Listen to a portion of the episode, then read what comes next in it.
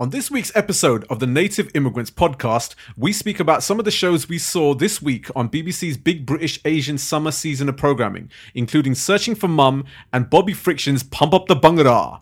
The Native Immigrants are in the building. Hit the music.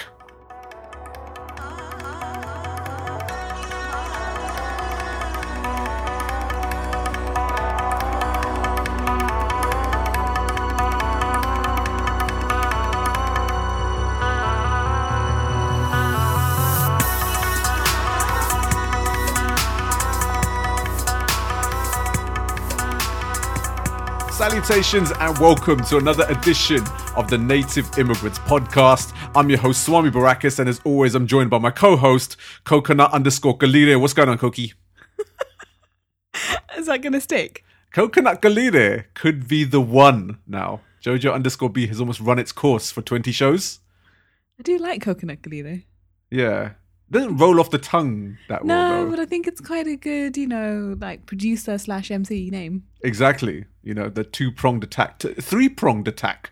Producer, MC, podcast host. Yeah. You know, it's the three key elements of life. you know, and if you can, if you can pass all three of them, Jojo B, you're one step closer to spiritual enlightenment. Well, I'm a third of the way there. So, uh, Podcast host. yeah, but well, didn't you know you spat some bars in the past? Did you- I? Well, you've kind of helped ad lib on a few of my tunes and stuff when we were practicing them before. This is the thing, you know, back in the day when I, used to, when I used to do like my writing and recording before I got married to Jojo B, it was me in the room, like kind of like writing and then kind of like practicing it, rehearsing it. Now, obviously, because I share uh, my place with my wife, as normal husband and wife people do, um, she inadvertently always walks in on me writing and starts that spit my bars alongside me. So completely killing the element of like being a free spirit. I am your hype woman. Hype woman. I'm that one in the background that just goes, yeah, yeah, yeah, pointlessly. and I'm that one. That one. I never just, I never knew the point of a hype person on stage. Oh, my Other than, other than to keep the MC company. Like, what is he there for? to hype the crowd. That's legitimately what a hype man does. What does he though? yeah, because obviously the artist has got to like spit the bars, rap his tunes. The hype man obviously has got to get the crowd energetic and kind of get them engaged and kind of So the hip hop equivalent of that guy that if you go see a comedy show that holds up a sign that says applause. That's the guy. That's the one. That's quite sad to see that sometimes because it's like you know usually that should be a organic thing where the crowd would laugh at a, at a joke from a comedian. This was meant to be funny. Yeah, Applause now. applause. I don't know. And it's a gentle applause. It's not even like a laugh. Yeah, and then they just add the canned laughter afterwards. Yeah, like the old sitcoms in the days where just like you know this canned laughter come on and it would just be a minute and they'd just stop abruptly and the scene would carry on. Uh, so I'll be a hype woman. Okay. I'll tell people when to clap. Okay. All right, stop the track now. This is the time where everyone throw your hands in the air and wave them like you just don't care. Well done. No wonder my music career is stalling abruptly. Listen, yeah, when I was your manager, you were at your very best. my manager. Yes, Right. Is that Yes. what you were? I was. Okay. That's what everyone thought I was anyway. Everyone did say, you know, like you know, Jojo be managing you now, because they always see us around together when we go to like uh, you know shows and events and gigs and stuff. I always had the CDs. At Yeah. T in the Park, I had a clipboard. you did have a clipboard at T in the Park, um, you know, with all the specific uh, instructions and Yeah. uh, organization things and train tickets and all sorts. I was assistant slash manager. I organised that whole trip. Yes, uh, you really did. Like I said, like I'm, I'm a bit of a headless chicken when it comes to those kind of things. So I'm glad I had Jojo B to help me with all those things, and I gave her so much plaudits and attention that I ended up um, giving her a husband. Um, so I think you like, gave me your life. Yeah. So really, who really got the better end of the bargain? There is what you need to ask yourself, Jojo B. You did because I continue to organize your life. You do, but however, મારા હાથ દુખે છે મારા પગ દુખે છે મારા કાન દુખે છે હું તો હવે ઘેડો થઈ ગયો અને ખબર નથી કેટલા વર્ષ બાકી છે હવે ઓ ભગવાન ઓ ભગવાન I also have to listen to him complaining in Gujarati. Yes, because I am, of course, slowly transitioning to a old Gujarati uncle, but Jojo B is not having any of it. No. You know. He did it for a whole day on our holiday.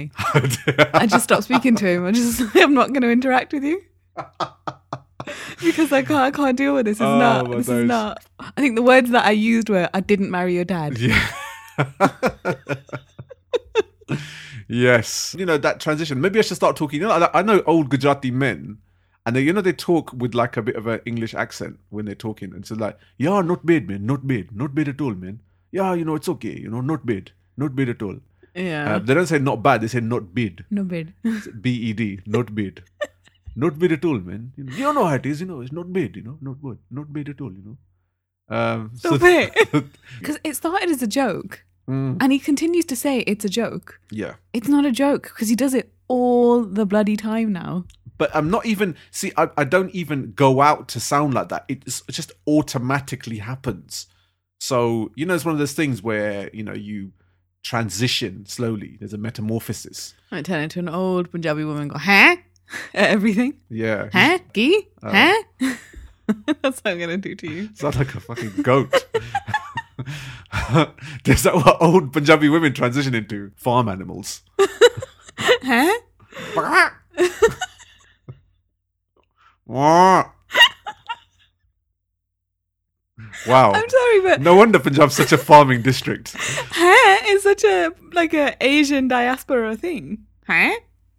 Uh, yeah. So, yeah, I suppose. I don't know. Maybe you Gujaratis don't do it. You guys always like to be different. The rest of India goes, huh? It's just because we've got really good uh, hearing uh, senses Huh? compared to all the. Fucking hell. People aren't already switching off the show right now. And I, I don't know what you guys uh, are doing. You know, they're, they're probably thinking this is like six or seven minutes of my life that I'll never get back. If you're Asian, you know what we're on about. If you're not Asian, this huh is like a kind of like a what? Do you know you, Kind you, of sound. you had so much, it's actually clipped the audio on our file.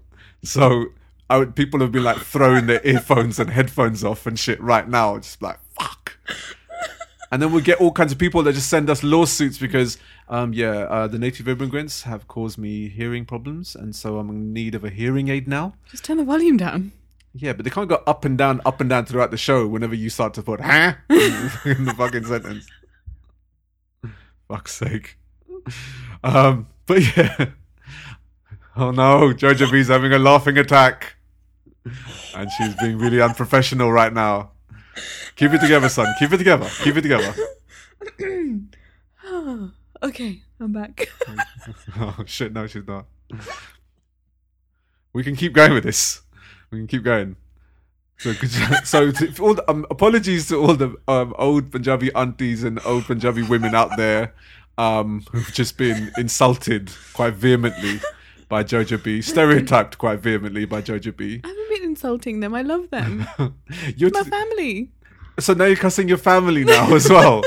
you know, not content. Do that to their face as well. They Not know about it. It's fine. Unbelievable. It's it's a good job that our families don't listen to this show because then they'll hear exactly what we think of them. Yeah, thanks for the support, guys. Yeah, cheers, people.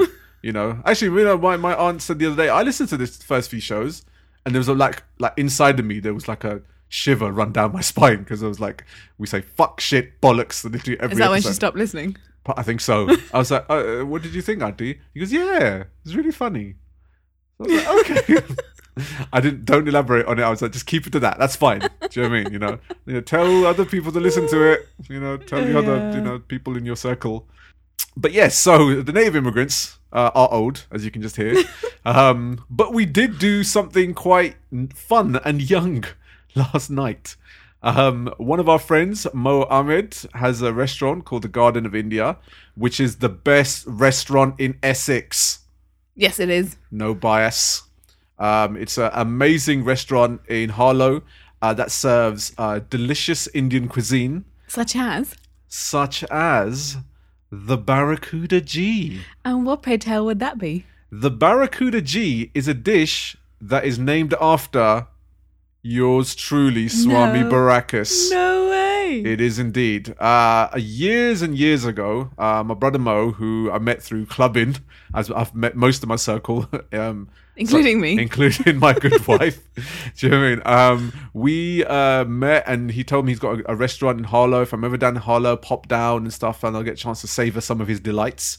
food. I'm talking about people. And uh, popped down one day, and he said, "I've got this dish." Because I kept talking about how much I love paneer. I talk about paneer all the time on my social media.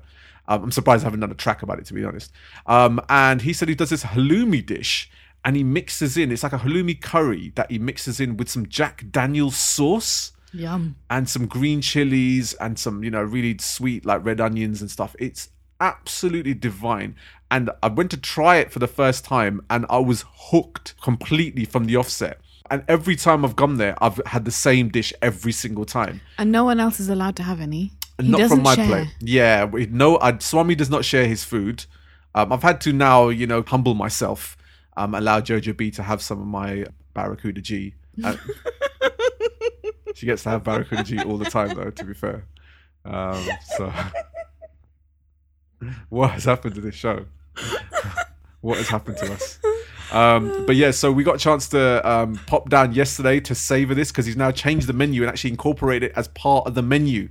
And it, was awesome. And Jojo B had some amazing food herself. I she had this really nice like alu gobi shashlik, It was delicious. which was awesome as well. Um, if you're ever down in Harlow, pop down to the Garden of India. It's some of the finest Indian cuisine you will have because it's got this nice little fusion between Bangladeshi cuisine, which is what Mo is himself, but he incorporates a lot of Punjabi style cooking, um, even some Gujarati style dishes within that new menu uh, with some of the charts that he has. Yep. Amazing food. But we also got to check out Kele Le Roc Yeah, she was performing. the legendary Kele Le Roc, who was an icon of the old kind of garage period, 90s garage. late 90s, early noughties garage. Yep.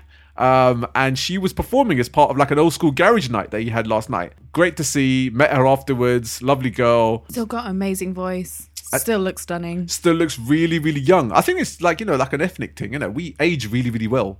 You know, Yeah, we do. you know, I've got to give it. Like, I, I'm kind of the grey hairs are forming. Melanin. It helps. melanin does help, Yep. you know, and um, and Kele Le Roc looks amazing and still sounds amazing. But that's the kind of vibes you get at Garden of India. You don't get your kind of, you know, sitar player in the corner. Yes, You get like music you actually want to listen to.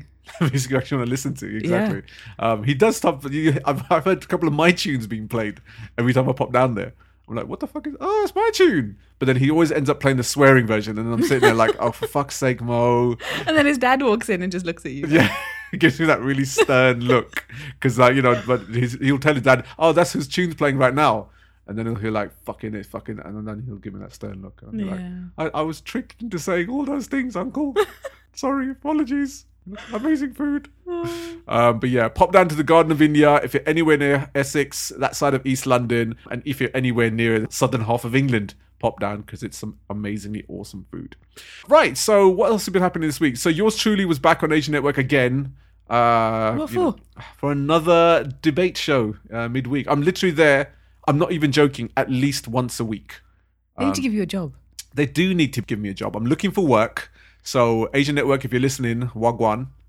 Um, but this um, this show, uh, or the debate they were having this week, was about sex in the British Asian community. We don't do it though. We don't do what sex.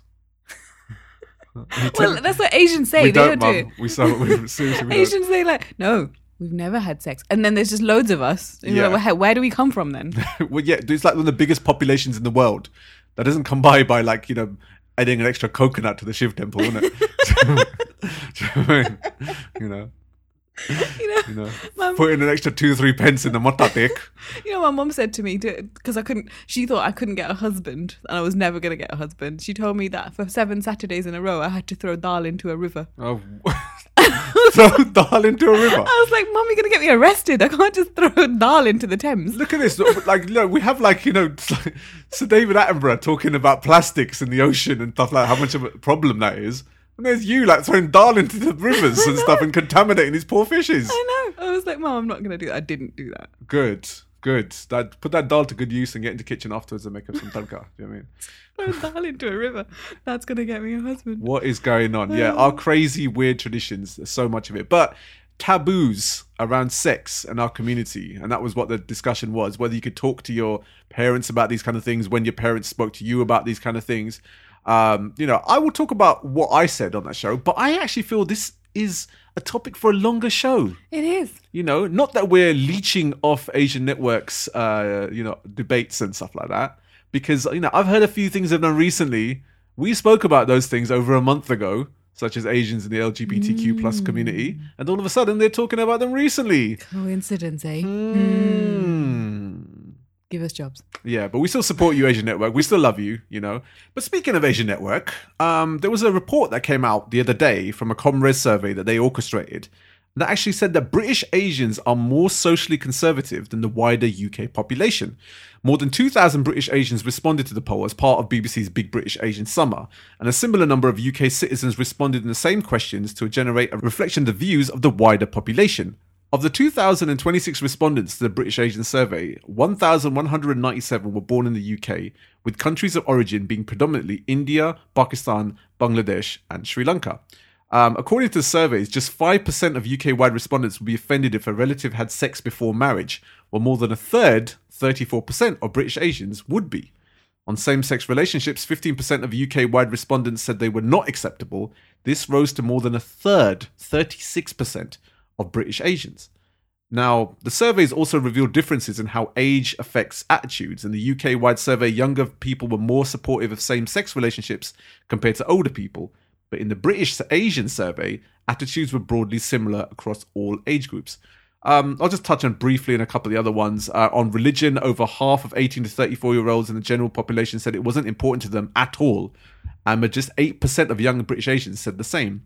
Um, overall, 46% of British Asians said it was very important to them, compared to 12% of the general population.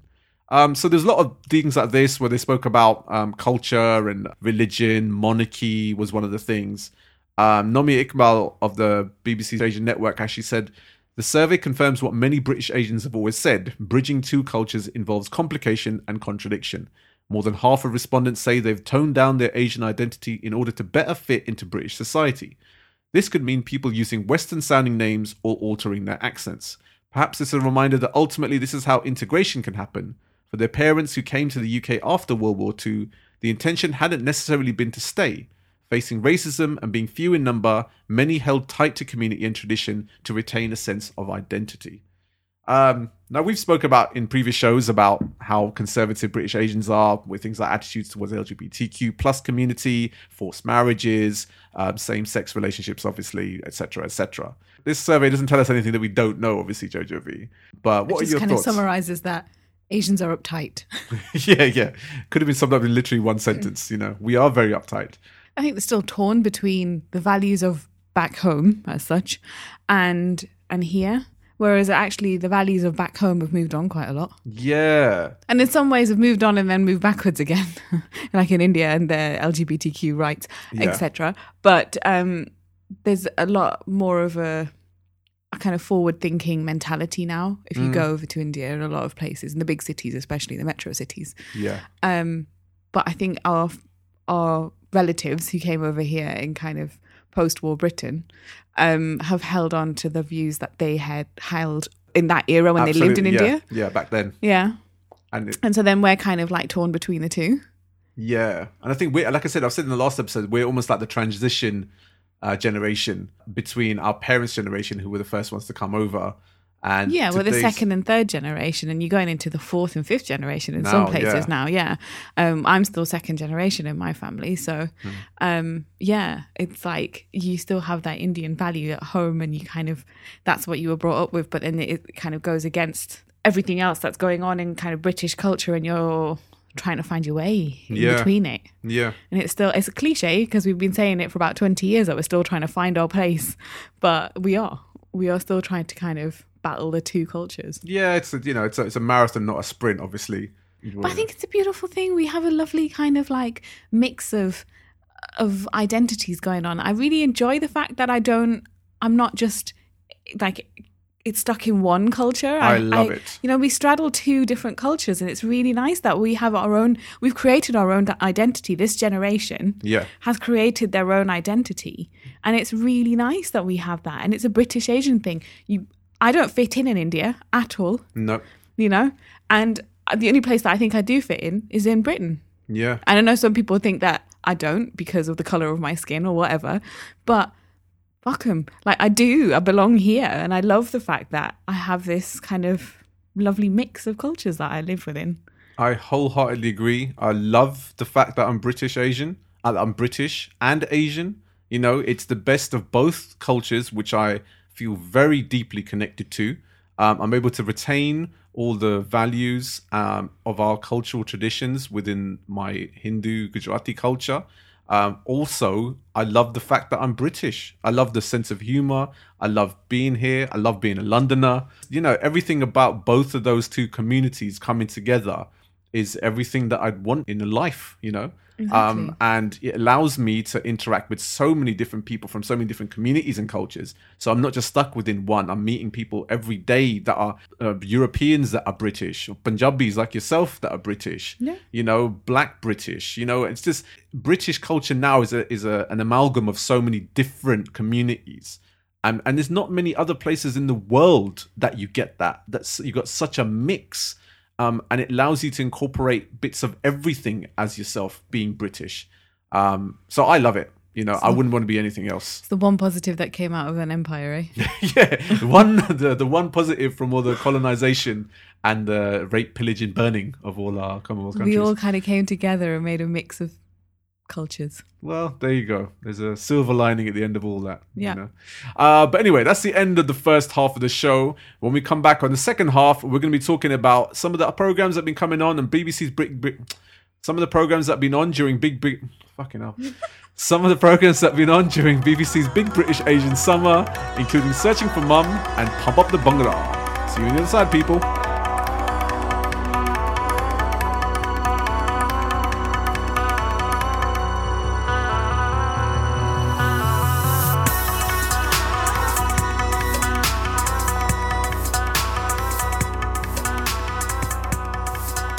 Welcome back to the second half of the Native Immigrants podcast. I'm Swami Baracus. And I'm Jojo B. Are you? Yes, I am. Aren't you Coconut Kalire? Oh, also that. A- AKA, AKA Coconut Kalire. This is going to be every week. Jojo B, aka Coconut Kalire, aka Jojo underscore B, aka Jyoti B, aka Jyoti G, aka Pala G, aka Barracuda G, aka Swami G. Bus. All you needed was the hand, just Yeah. like Bus. Ho gaya. Bus. Right, and this half of the show, we're going to be talking about some of the shows that we've seen in this continual Big British Asian Summer season on the BBC. Uh, we've touched on a few of the shows already in our past couple of episodes. Yes, we have. Um, you know, we spoke about Passage of Britain, uh, the show about Bollywood with Anita Rani. We're talking about that show. We actually said on that show specifically how the fact that they were talking about things within India, there wasn't enough about British Asian in that program. Why are they showing more Bollywood? And to be fair to them, you know, in their defense, uh, in the second episode, which came last week, Yeah. they did actually speak to some British Asian actors. Yeah, they talked about like foreigners basically in Bollywood. Yes. It was really interesting. It was really interesting to us hear what the girls had to say about like I said about the dark side of Bollywood, about you know, like kind of the casting couch and all of that stuff. The that was all covered in that episode. Yeah, So yeah. just I just needed to be more patient. That's this is it. You know, we will hold our hands up uh, because we said that you know they should focus on that because it is a season of Big British Asians. Big British Asians? A season of Big British Asians. How many Big British Asians do you know, George P? Plenty. yeah. Unfortunately, when it comes to Big British Asians and diabetes, they come hand in hand together, don't they? yes, they do. You know, uh, with our food, I think there's a Big British Asian in all our households. oh, Um, we've got a kitchen full of samosa and barfi at the moment, so I think we're we're joining those people. We will be there very, very soon. um, you know. But anyway, yeah. So they did focus on some British Asians going over to Bollywood and trying to make it in within the industry, which is exactly what we wanted to see. So I'm glad we got a chance to check that out. Another show that's come on that we haven't got a chance to speak about yet was Searching for Mum. Now, I remember when we first spoke about this all the way back in episode seven of the Native Immigrants podcast about the fact there was going to be a big British Asian summer season of programming. Now, Searching for Mom was one of the shows where you actually said that I'm going to cry my way all throughout it, Yeah. and that it's going to be very, very emotional. and the journeys are going to be just like you know there'll be potentially some happiness, but there might be a lot of tragedy that goes with it as well. Yep. Um, so you know, in a way, we were looking forward to these shows, but at the same time, you know, we had the handkerchiefs at the ready, you know, in case it got really, really sad. But uh, so the first episode was about two ladies. Uh, one was named Ria, she was from Scotland, and another named uh, Rebecca, who I think was from London. Yeah. And they went to Sri Lanka to find their birth parents. Um, we saw Ria's story in the fact that you know she was trying to find her, her birth mother, and she actually found her. Yeah. That made me cry. It was so nice. She was reunited not only with her birth mother, but with the whole family. Yeah, Siblings, extended family. You could see how overwhelmed she was. yeah, And it was just, uh, it's very touching. Yeah. Really touching. really touching. Um, it's just got to be like emotions, the likes of which you just probably never, you know, come across. Know? Because she was brought up in the Highlands of Scotland. It's a quite a remote place. yeah, in a very white community with white parents who she loves very much but um you know to go back to your place of birth and to see a whole family that looks like you yeah, you know and to really kind of feel like this is this is what I came from Hmm. it must be it just must be insane to be able to get your head around that that kind of notion yeah. it's um yeah it's pretty amazing That's to the see thing. Yeah, it's an overriding sense of so many different emotions, and obviously, you know, it, it'll take a while for those kind of things to sink in. And it's like again, it's another long term process. You know, getting to know these people, but at least just the knowing that you've found that person, that journey's come to a resolution almost. You know, it's got to Yeah. be the biggest, you know, triumph of emotion in itself. Um, but the other story was a little bit more interesting. yeah Jojo B. Um, a lady called Rebecca, and she'd been adopted by a set of Asian parents here in the UK. I think they were Sri Lankan as well Oh, were they? Yeah, I okay, so. yeah, I think yeah. And she uh, went back to Sri Lanka herself to try to find her parents. Um, now, we watched the show, and it really came across to me uh, from the things that were said in the show uh, that she was quite ungrateful about her adopted family and the fact that she was raised here and had given her a life here um, because they said within the you know the context of that show that she doesn't really have much of a relationship with those parents um, and there's a bit of a distance between them. And um, you know they had the adoptive mother on there saying you know we we tried to give her the best education and we tried to you know raise her the right way and we still love her but you know that for whatever reason she doesn't want to have a relationship with me etc um, and then they spoke to rebecca herself and she was like um, i just had a really strict upbringing. It was always about you know grades and school results and this these kind of things and you know that's all you know my mother cared about and things like that. Um, I think I think what you have to bear in mind is the context of how she found out. So she found out by accident by finding some papers in her parents' room and she'd been told to go and get something from their room. Yeah. And the papers were just out. And she saw her name. So she, as a I think she was eight or nine when she found out, Yeah. she read the letter and um that's how she found out. yeah yeah And I think that's really traumatic. I think that they had hidden that fact from her before that. Yeah. So she didn't know she was, you know, adopted. And then I think that instantly kind of obviously caused a lot of um, kind of confusion. And there's Mm. obviously a lot of trauma around that. yeah So there's that background. Obviously, she had all this pressure from her parents, but now she's thinking in her in her her adoptive parents. But in her mind, she's thinking, "You're not my parents anymore." I'm guessing this is what was going on, Yeah. and you know, and just kind of not feeling like she belonged anymore to that family. So then, any conflict that came about was probably intensified because she already had these thoughts in her head. yeah I'm not saying that she's a lovely person or anything like that. And I'm not defending how she, what her relationship might be with her parents now. But I don't think the program did her any favors. It didn't explain. It just really, in passing, just said she has no relationship with her with her adoptive parents. There's no explanation given, and then you see her kind of criticizing them a bit and just being so in need of finding who her birth mother was yes that like it just all seemed like she was really ungrateful but i don't know if the program just painted her in a really bad light without the, the editing just didn't really work Yeah. Uh, well, this is the point I was going to make is the fact that um, I'm quite opinionated, obviously. So I let my feelings be known on Twitter. uh, after the show came on that um, I thought she was incredibly self-centered, really ungrateful to her parents, and given to give her the life that she's had for you know almost forty years of her life.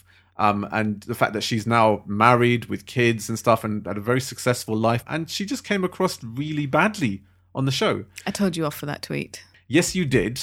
And so did a lot of other people on Twitter. Oh, really? Uh, yes, you know, I received some backlash uh, from a number of people, a number of adoptees that um, have gone through um, similar experiences and said that you're never going to understand because you're not adopted um, and the need for trying to find your parents. Which is true. Um, yeah. But I also received a lot of um, support as well. A lot of people were like, "Yep, totally agree with you, hundred percent." She came across as a real bitch, etc. Blah blah blah blah blah. But you know, a lot of people shared my sentiments, and a lot of people were very much vehemently against what I said because um, it really um, came across like I had an issue with her. Uh, but I also got a response from her husband Oh no. on Twitter, Anton what did he say? uh, who was on the show, uh, who traveled down with her and her two kids uh, in to try to help her process trying to find her birth mother. Doesn't he have like a really serious illness? yeah, as I think he had like motor neuron disease. Oh, wow. Um, so he was go- he's going through a real difficult spell. I think difficult for the whole family. Yeah. Um, you know, and another reason why I, I kind of felt a little bit, you know, bad for him because you know he's going through this and he's traveling there with his wife in the search for her mother, and he's not in the best physical condition as well at the same time. But he actually responded to my tweet uh, and actually said that the program um, were didn't portray his wife in a good light. They don't know about the abusive relationship, basically that her not her dad. He said the dad is an actual gem, but the mother um, has been very abusive to her in the past, and that didn't come across uh, in the show. Yeah, I think um, they just skipped loads of stuff.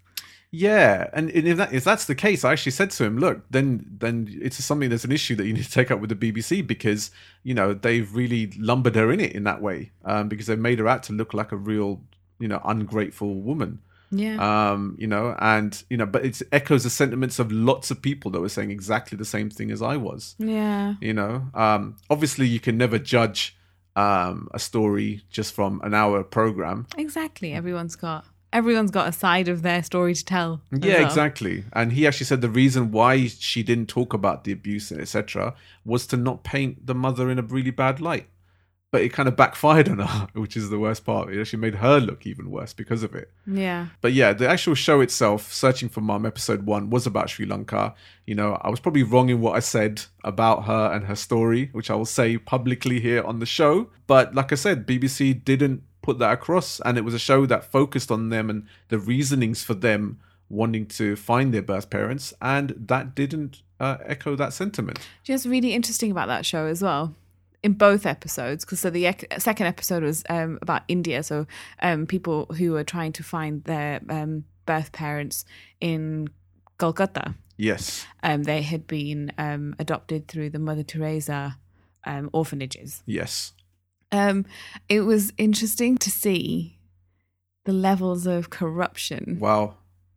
that were highlighted as well. Hmm. Corruption and also mismanagement. Yes, yeah, because I think sometimes mistakes were made all the way through, all the way through the Sri Lankan process, Yeah. all the way through the Indian process. Um, people were giving false information, all that kind of stuff. You know, people they were given pictures of who they thought were their mothers, and then finding out that this is not their mother at all. It was just some random worker like, that was just working at the orphanage. like yeah, just somebody they'd pulled in from the kitchens or whatever to um to stand for a picture because they needed it for official um adoption kind of paper Paperwork. paperwork and stuff. It was crazy to see the levels of it.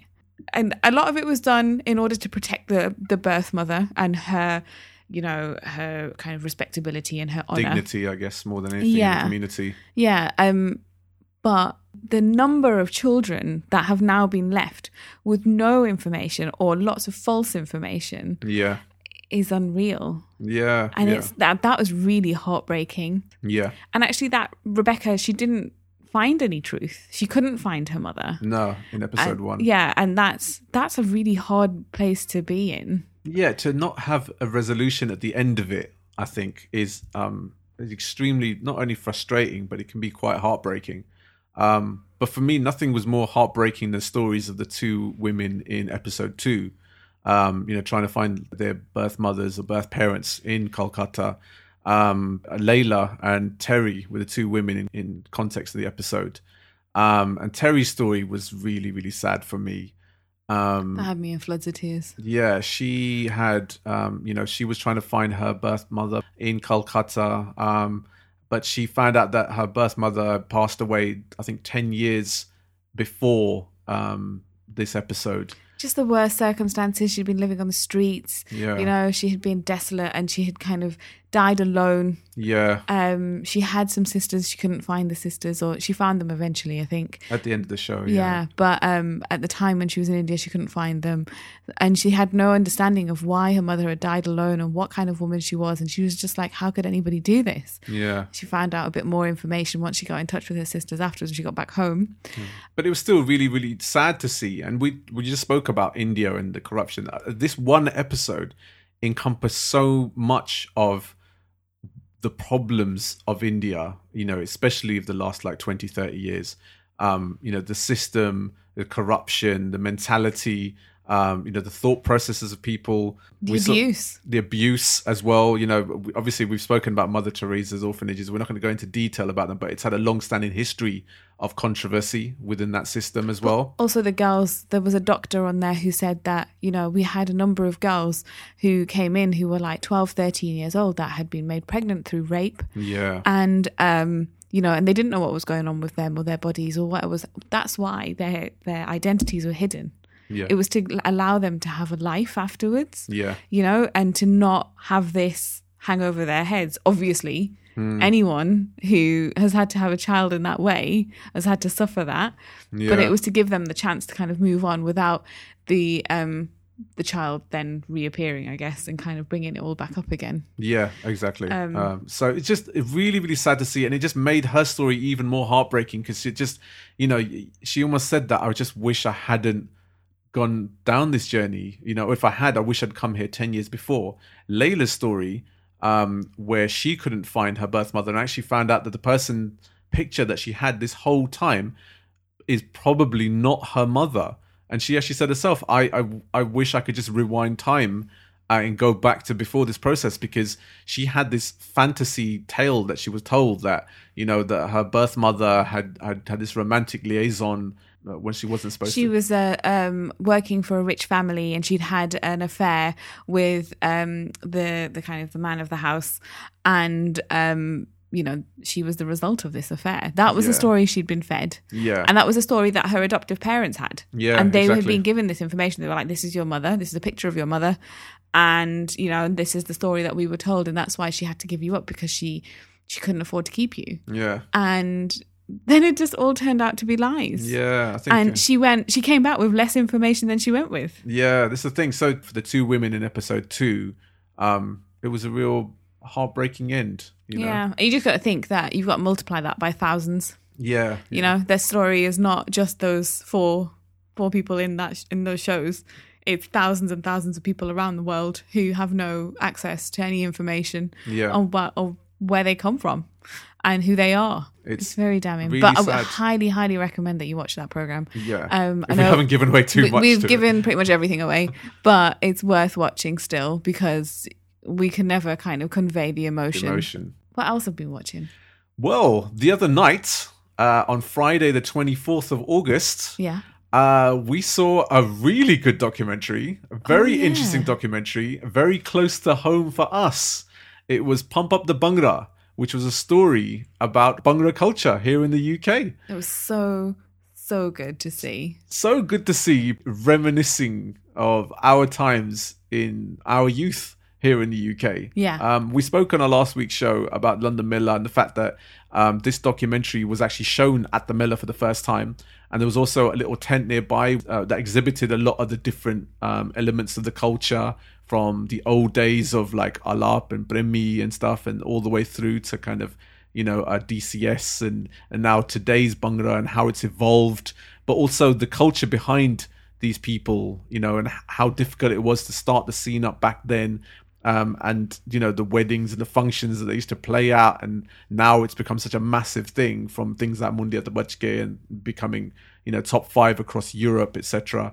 But this, yeah, this documentary piece hosted by Bobby Friction really was a trip down memory lane. it was really interesting just to hear all of the you know the, the origins of how the culture kind of came about in britain and it was in you know in the um foundries of the west midlands Yeah. it's the same place where heavy metal comes from you know that's why it's called heavy metal because it was it was born in those those kind of same places in the foundries.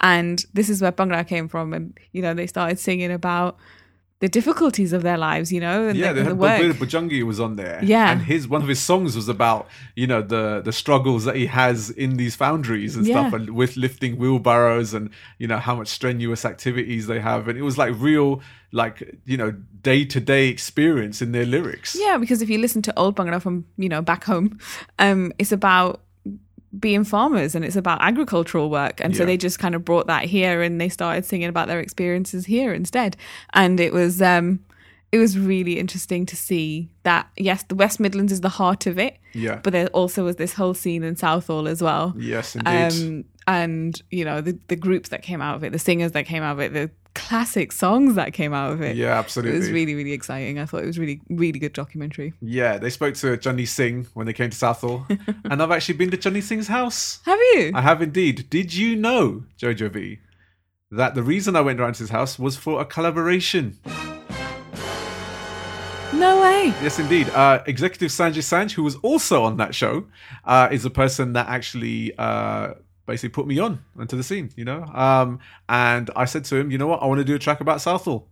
And um, Nice. I, I ended up doing that track years later and I put it on my mixtape. It's called um, Stand Strong, which is an ode to Blair Peach.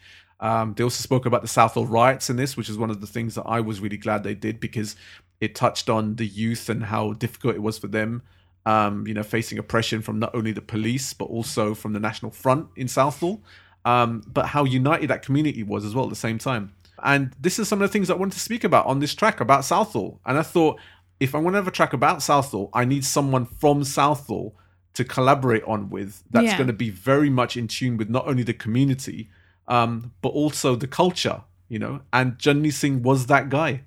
And so I went to Channi Singh's house with Sanjay Sanj Wow. to say, look, I want to do a track about Southall. You know, um, would you be up for doing this collaboration?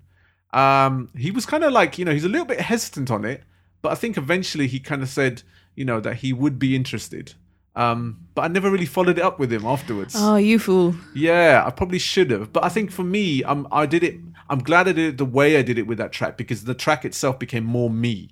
Whereas I think if we'd done a track about Southall and had Channi Singh on it, it would have been about Channi Singh Because because he's a legend. yeah, exactly. You know, uh, exactly. but he did he did speak about Bobby and Bobby and which is like a massive, massive fucking tune. It's still a tune now. Like you still, that's one of those songs that has to come on at a wedding.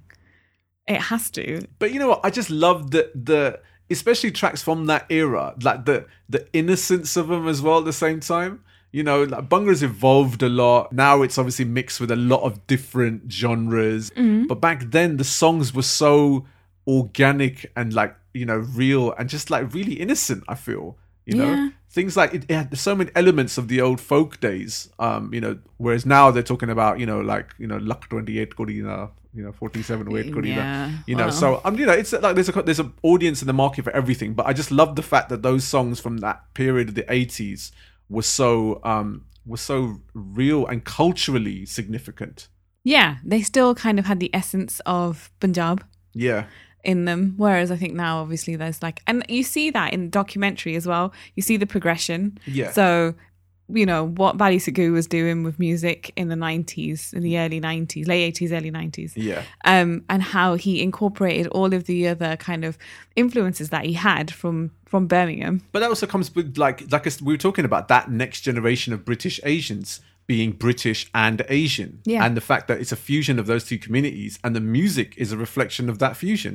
You know, uh, for Channi Singh's uh, generation and people like him, um, and they spoke to uh, Sadara Gill Yes, they did. Yeah. uh, on there. I called you Bamra was on there as Yeah. well, and obviously his generation of people was still very much the the Indian generation that still had a lot of folk and um, that sort of Punjabi folk elements to their music. As Yeah. soon as that next generation came through, the people that were born here.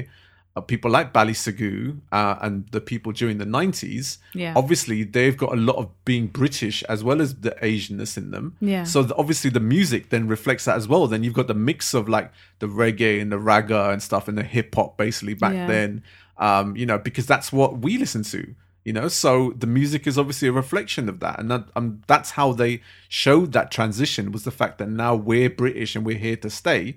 This is our music. This is our sound. I just the nineties was such a good time for all of that kind of mixing. And I know like I remember my parents going, What the hell is this? And not really appreciating. But me and my brother really being into it and really kind of like enjoying it and being like, Yeah, this is this is our sound. This is what comes from us. You know what I mean? And um, but we still appreciated the older groups like Alaap and all of those Golden Star Golden. Star. Yeah, we had all their tapes. We used to ha- happily, happily play all of that music and listen to it as well. All multi-tone cassettes, Yeah, you know, or, or, or, you know, OSA cassettes. it was a it was a good time. But They- then, but Bally Sagoo was what we wanted to listen to. They were the ones that we wanted to buy, not the ones that my parents wanted to buy. Yeah, absolutely. But they spoke about daytimers on this show. Yeah. And it, you know what? It's I'm really sad to say, as a boy growing up in 80s, 90s Southall, I never went to a daytime gig. You know, the whole time. Uh, Do you feel like you missed out now? Yes, wholeheartedly felt I missed out. I think it was more because I was a bit more shit. What if I do something and get in trouble with my parents? I think that's going to be really bad. And the thought process of really letting them down in any way. So you didn't skive off school. No, I didn't. I was not that kid. I wish I was that kid because I know so many people in my like around my circle that all did that. Um, I, I was just like, no, I shouldn't because I'll get in trouble and stuff like that. And I, I was a bit, I was really timid as a child, and now I felt there's a whole culture and a community that I missed out on by not going to those gigs. Well, I missed out as well, but then it's just because I was a, I was a bit young. I think Hmm. I was a bit too young for that. Um, so it did kind of pass me by a little bit. But also because I was in Newcastle and there wasn't that any. I don't think there was any daytimers going on. Yeah. There might have been, but I was I would have been too young to go. Hmm. Um, so I yeah, I, it's a shame because I think I probably would have had a really good time. Yeah, this is it. You know, that- I probably would have skived off school to do it. Yeah, well, exactly. You know, because we spoke about you know our last show, education. I didn't even do that well in GCSEs in the end, so really, it wouldn't have made that much of a difference anyway. Um, but it would be nice to see these kind of gigs and stuff. But I was like I said, because I was Gujarati, I was never massively, massively into Bhangra back then, and I just learned to appreciate it the older I got. I still don't understand much of the lyrics.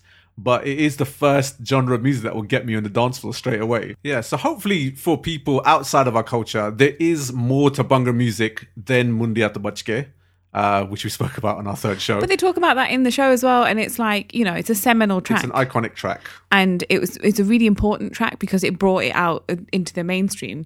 There's a whole kind of piece about how actually the Bhangra could have made it into the top 40 number a number of times. Yeah. Um, but because of the way that you know everything's recorded and, and sales are recorded and the In Rekaris in Southall Market. and the way that these sales were done Yeah. in corner shops and stuff, it was they didn't get the kind of recognition in the chart as it could have done. Hmm. But you know that might not be a bad thing. No, exactly. You, You know, know? uh, within the communities, they've all became superstars.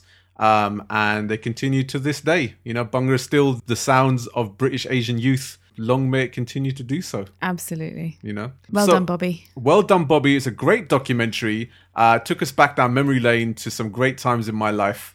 And um, for anyone that hasn't seen it now, it's on BBC iPlayer. So make sure you go check it out.